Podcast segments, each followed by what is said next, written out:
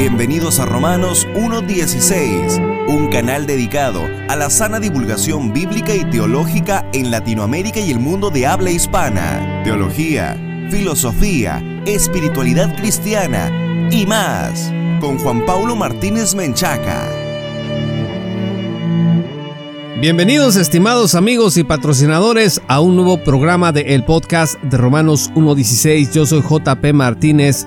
Gracias por estar conectados con nosotros. El podcast de Romanos uno dieciséis es lo que es gracias al apoyo de los patrocinadores, pero también de nuestra gran, gran y formidable audiencia que descarga nuestros episodios, que los comparte, que nos sigue en nuestras redes sociales y que hace posible que cada vez más gente conozca el trabajo que realizamos desde esta plataforma. El episodio del día de hoy se llama "Ganó la izquierda en mi país.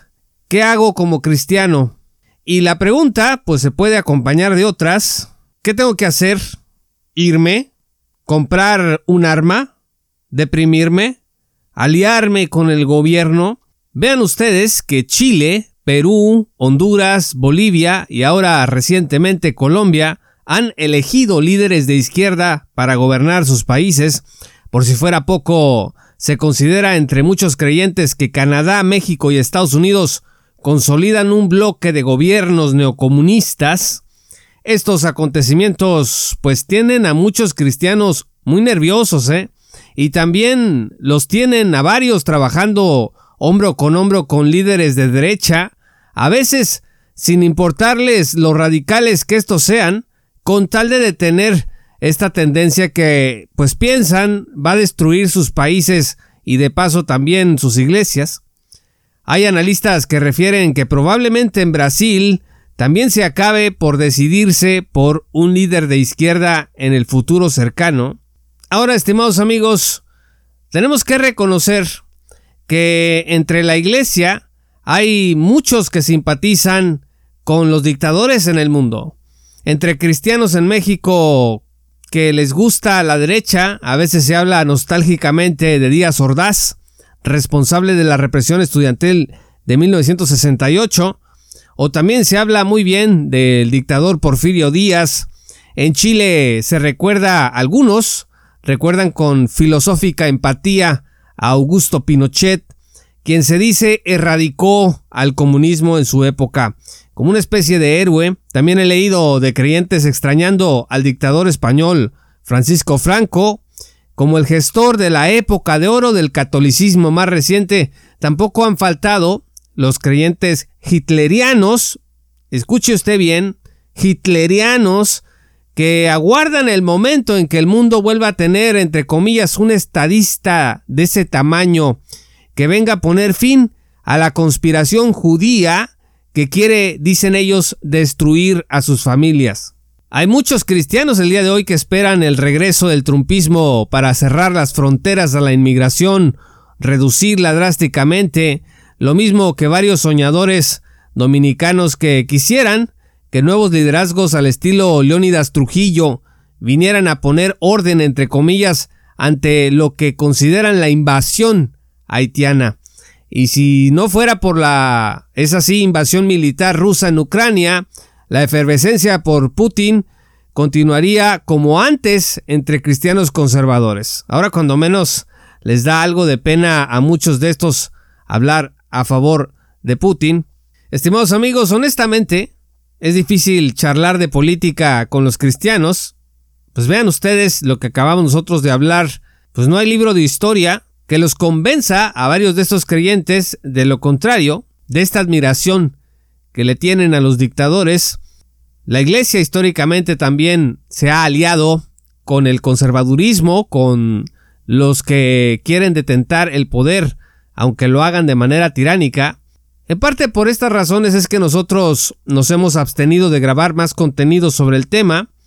El cristiano es presa fácil de las ideologías, tristemente, que le indican que el enemigo se puede combatir en las urnas electorales si se ataca a los candidatos que no se alinean con su interpretación de la Biblia. Así que lo primero que tienen que hacer los candidatos es convencer a estos cristianos de que ellos creen lo mismo respecto de las Sagradas Escrituras en ciertos temas neurálgicos. En la campaña reciente en Colombia, por ejemplo, había cuentas denunciando, cuentas de creyentes, diciendo que uno de los candidatos de la izquierda practicaba la brujería, y pues estaban citando las escrituras en donde dice que eso es culto a los demonios. Es común que también se haga propaganda difamatoria contra todo candidato que apruebe el aborto y hable de inclusión, de derechos de las mujeres, de derechos de inmigrantes en general. Yo mismo he llegado a marchar en rallies pro vida en donde se amenaza con el eslogan "con aborto no te voto, con aborto no te voto". Y aunque jamás he pensado, que yo recuerde, que los inmigrantes son invasores, sí he conocido cristianos para quienes un inmigrante primero debe aprobar una enorme cantidad de filtros subjetivos para que sea aceptado en primera instancia como una persona creada a imagen y semejanza de Dios, digna de respeto. Estos creyentes se rehúsan a adoptar la antropología bíblica porque creen que cierta antropología segregacionista los va a proteger a ellos, a sus hogares y a sus familias. Ahora, ¿cuáles han sido los esfuerzos que estos cristianos han realizado para tratar de arreglar lo que piensan que es deber de la iglesia arreglar? Enseguida vamos a hablar de esto, pero antes déjame invitarte a que te unas a nuestra gran comunidad de patrocinadores. Para hacerlo solamente debes de visitar nuestro sitio en doble u doble u doble u punto patreon punto com diagonal J Paulo Martínez y unirte como patrocinador en cualquiera de las categorías. Vas a recibir acceso a recursos exclusivos que te van a equipar mejor para enfrentar los desafíos que presenta la posmodernidad. También te puedes suscribir a través de Substack en J P Martinez Blog punto substack punto com. También puedes tener una suscripción gratuita allí, solamente poniendo tu correo electrónico. Únete hoy como patrocinador para que podamos seguir con este trabajo de divulgación bíblica y teológica para la gloria de Dios desde el podcast de Romanos uno dieciséis. Entre teólogos cristianos derechistas se ha querido aliviar un poco el nerviosismo ante el liderazgo de izquierda con la teología del dominio. La idea de que lo que tú y yo debemos de hacer como cristianos es traer el reino de Dios a la tierra con activismo político y social. Hay que meternos como iglesia hasta la cocina de las cámaras de legisladores, en los tribunales judiciales, en el control del Ejecutivo, todo, claro está, con la ayuda y beneplácito de Dios. Cuando lo logremos, dicen, entonces Cristo va a regresar por segunda vez. Para eso hay que afianzar las fronteras, hay que obedecer estrictamente las leyes, hay que dejar claro cuáles son los roles de las mujeres y los hombres en la sociedad, en el matrimonio y en la iglesia. El hombre manda y usted, mujer, obedece. Así que aliarse con el poder político no es nada nuevo. La Edad Media fue un largo periodo de eso, lo mismo que los romances que hubo entre las iglesias reformadas y los reyes y gobiernos en donde comenzaron a multiplicarse. Por eso no es extraño que los teólogos del dominio existan dentro del espectro reformado teológico. Estimados amigos, todo esto es parte de la herencia que hay que entender que la iglesia tiene tras de sí. Y esto nos puede ayudar a comprender mejor el por qué entre cristianos parece existir un prejuicio antidemocrático muy importante. ¿Por qué hay tantos cristianos a los que no les gusta la democracia? Cada vez hay más. La Biblia dice que Jesús es rey y que ha de reinar. Ahora, estos creyentes miran que en sus países Cristo no reina y tampoco los principios del reino son aplicados, sino echados a la basura, es más, a veces criminalizados. Entonces creen que tienen que hacer algo para remediar la situación. El resultado, pues, es una muy, pero muy fea teología del reino que apunta a un reino terrenal irrealizable en manos de los hombres. La teología se convierte en propaganda y el cristiano en carne de cañón de algún político. La misma instrumentalización, y oiga bien usted por favor lo que voy a decir, la misma instrumentalización que se ha denunciado que ha hecho la izquierda de las minorías sexuales es la misma instrumentalización que ha hecho la derecha de la iglesia evangélica y del cristianismo en general. Yo sé que esta es una opinión poco popular, pero es hora de que empecemos a reconocer la realidad. La Escritura, estimados amigos, no dice por ningún lado que es deber del cristiano en esta dispensación el gobernar el mundo. Cuando Jesús dijo que somos sal y luz de la tierra en Mateo cinco, versículo trece, no estaba reclutando a sus discípulos en un partido o ideología política, en el sentido que la palabra política se usa el día de hoy. Ser sal y luz significa que tu vida y la mía van a alumbrar delante de los hombres como un testimonio de lo que Cristo ha hecho. La cruz no es, como dicen algunos creyentes militantes libertarios, por ejemplo, el fin del Imperio Romano como sistema político de opresión. No, no, no, no, no. La cruz es el sitio en donde Dios trató con tu pecado y con el mío, imputándoselo a su Hijo unigénito para que nosotros, a través de la fe en Él, recibiéramos nuestra justificación. Por eso Romanos cinco, versículo uno dice: justificados pues por la fe tenemos paz para con Dios por medio de nuestro Señor Jesucristo. Después de la cruz, usted se puede dar cuenta que los imperios impíos del mundo han seguido hasta nuestros días, porque estos no tendrán fin sino hasta cuando los pies de Cristo toquen de nuevo el monte de los olivos en su regreso con todos sus santos a instaurar su reino milenial. Fíjese lo que dice Zacarías catorce, versículos cuatro en adelante. Sus pies se posarán, habla de los pies de Cristo, se posarán aquel día en el monte de los olivos que está frente a Jerusalén, al oriente.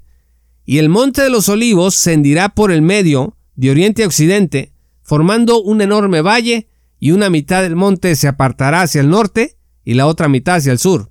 Ustedes huirán al valle de mis montes, porque el valle de los montes llegará hasta Asal. Huirán tal como huyeron a causa del terremoto en los días de Usías, rey de Judá. Dice la Escritura: entonces vendrá el Señor mi Dios y todos los santos con él. Y sucederá que en aquel día no habrá luz, las luminarias se oscurecerán, será un día único conocido solo del Señor, ni día ni noche. Y sucederá que a la hora de la tarde habrá luz. En aquel día brotarán aguas vivas de Jerusalén, una mitad hacia el mar oriental y la otra mitad hacia el mar occidental. Será lo mismo, dice la Biblia, en verano que en invierno. El Señor, versículo nueve, el Señor será rey sobre toda la tierra. En aquel día el Señor será uno y uno su nombre. No puede estar esto, estimados amigos, más claro. ¿Por qué queremos como iglesia adelantar algo que no está en nuestras manos adelantar? Ahora, estimados amigos, hay críticos, y a veces algunos bastante hostiles, a esta forma de pensar que extraemos de nuestro estudio de las Escrituras. Los que intentan añadir a la gran comisión de Mateo veintiocho, versículos dieciséis al veinte, sus ideologías políticas, acusan a la iglesia de querer permanecer encerrada en sus templos, dejando que el mundo se hunda cada vez más en la perdición. Dicen que cobardemente renunciamos a nuestros deberes políticos con Cristo, aguardando un supuesto reino futuro. Dicen que el reino es ahora, que el trabajo político es ahora. Estas críticas lamentablemente desestiman en gran manera los esfuerzos de evangelización en el mundo que diariamente millones de cristianos realizan en medio de peligros, de carencias y hasta de muerte.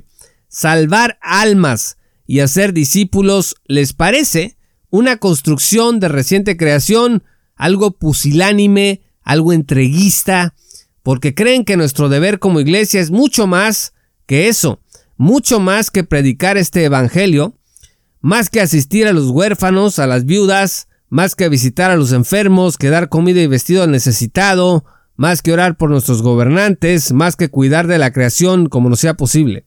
Es que para estas personas, nuestro cristianismo debe de tener además una etiqueta, la etiqueta de liberal, de provida, de derecha, de libertario, de experto en geopolítica, de oposición, de comentarista en los foros de discusión noticiosos, de anti esto y de anti lo otro, de guerrero cultural y un largo etcétera. Váyale usted metiendo las etiquetas que más le guste. Así que regresemos a la pregunta del inicio. ¿Ganó la izquierda en mi país? ¿Qué hago como cristiano? En este mismo discurso ideologizado, se supone que si la izquierda gana en tu país es culpa de la iglesia. Y si tú eres cristiano, pues tú tienes la culpa. Si la derecha gana en tu país, ah no, pues esa es obra de Cristo. Si simpatizas con la izquierda, eres un creyente traidor o falso. Si estás con la derecha o con los libertarios, eres de aquellos que Dios ha iluminado con una luz muy especial. Estudiar el actuar de los cristianos en el libro de los Hechos debería darnos la pauta para renunciar a todo este desastre ideológico que solo nos quita la paz, que solo nos hace pensar que porque ganó cierto candidato, nuestro futuro está en entredicho, que nuestra vida en realidad no está en manos de Dios. No seamos ingenuos tampoco. Las personas que gobiernan las naciones sí pueden echar a perder la economía, lo han hecho, pueden echar a perder las libertades, pero aquí estamos hablando de cuál es la tarea de la iglesia. La manipulación, estimados amigos, está a la orden del día. Primera de Pedro cinco, versículo ocho dice: sean de espíritu sobrio, estén alerta. Su adversario el diablo anda al acecho como león rugiente, buscando a quien devorar. Nuestra lucha no es contra un gobierno de izquierda. Nuestra lucha, dice Efesios, no es contra sangre y carne, sino contra principados, contra potestades, contra los poderes de este mundo de tinieblas, contra las fuerzas espirituales de maldad en las regiones celestes. Ahora, ¿cuáles son nuestras armas? No son las urnas, ¿eh? No es un partido político, no es un adalid terrenal. Eso nos hacen creer y entonces por eso nos pegamos con toda nuestra fuerza, porque creemos que nuestra arma para derrotar este mundo de tinieblas es un proyecto político. Dice la Escritura, en cambio, que nuestra arma es toda la armadura de Dios para que podamos resistir en el día malo y, habiéndolo hecho, estemos firmes. Vean ustedes el versículo trece de Efesios seis. Nuestras armas son, pues, la verdad, la justicia, el evangelio, la fe, la salvación y la palabra de Dios. La iglesia, estimados amigos, ha de estar, como lo estuvieron los profetas, contra toda forma de injusticia y opresión. Pero el papel de la iglesia y los medios de la iglesia autorizados por Jesús no son las dictaduras, no es la persecución política y el control de las instituciones del mundo. Vayamos e incidamos en todas las áreas de la vida, pero principalmente con el evangelio, no con otra agenda más para la cual Cristo es un medio para conseguir un fin de poder político temporal. Muchas gracias, estimados amigos, por escuchar este programa. Yo soy J P Martínez de el podcast de Romanos uno dieciséis. Únete el día de hoy como patrocinador y acceda a contenido exclusivo en www.patreon.com diagonal J. Paulo Martínez. Síguenos en todas nuestras redes sociales como arroba JPMartinezBlog. Que el Señor los bendiga hasta que volvamos a encontrarnos. Esto fue Romanos uno dieciséis con Juan Paulo Martínez Menchaca. Únete como patrocinador y apoya la sana divulgación bíblica y teológica en América Latina. Romanos uno dieciséis. Todos los derechos quedan reservados.